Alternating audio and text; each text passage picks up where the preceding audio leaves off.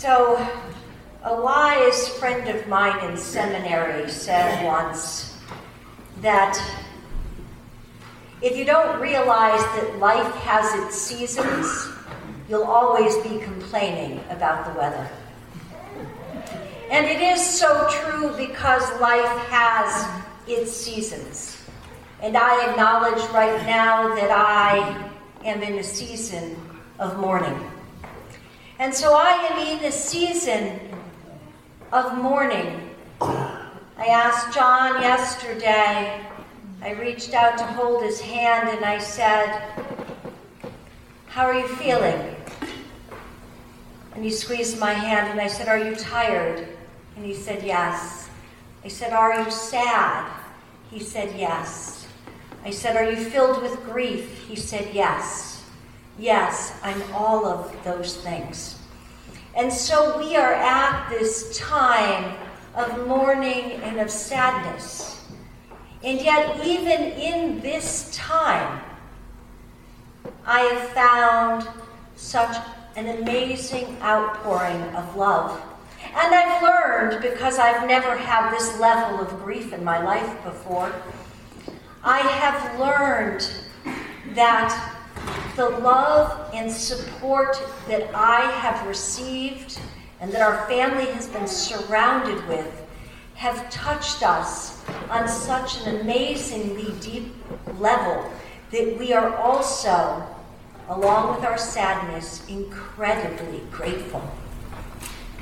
That we wake up in the morning saying, God's grace is sufficient for today. And by gosh, by golly, it has been. Day after day after day. That God's grace is enough, and that even in this hard time, God is able to hold it all. And there has been a lot of laughter. There has been a lot of joy. And this laughter and this joy, they are there at different levels because of the season that we are in. But no matter what the season is, God is able to hold it all together.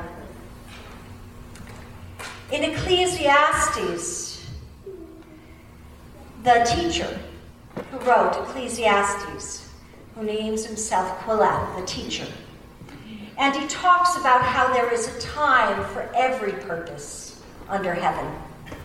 There is a time to celebrate, a time to mourn, a time to cry, a time to weep, sadly, a time for war, time for peace. There are all these different times in our lives, all these different seasons that are able to come together but God holds them all.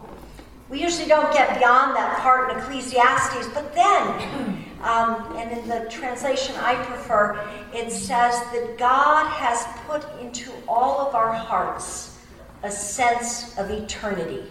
Our translation says um, the past and or forward and past, but or past and future in our hearts. But I think the translation where it says that God has put eternity in our hearts, knowing that we have an expansive God that holds all things together as one.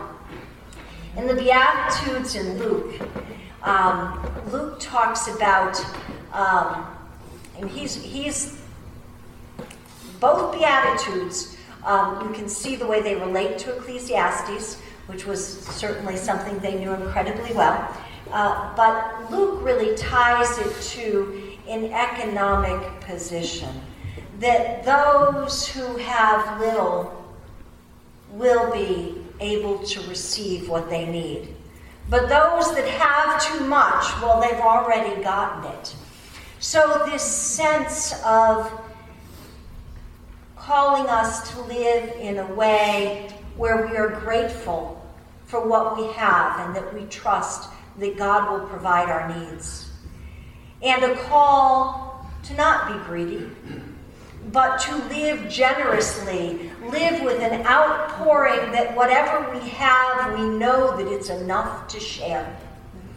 And that has been my experience. That no one has been too caught up in their own struggles to not reach out to us. And one of the things that I want to say is it's really important to me that I am not too caught up in my own grief and my own struggles that I can't reach out to you. I have found that we are in this season together, that we journey together as this body of Christ, as this congregation, and that we come together in a way that we hold each other and lift each other up.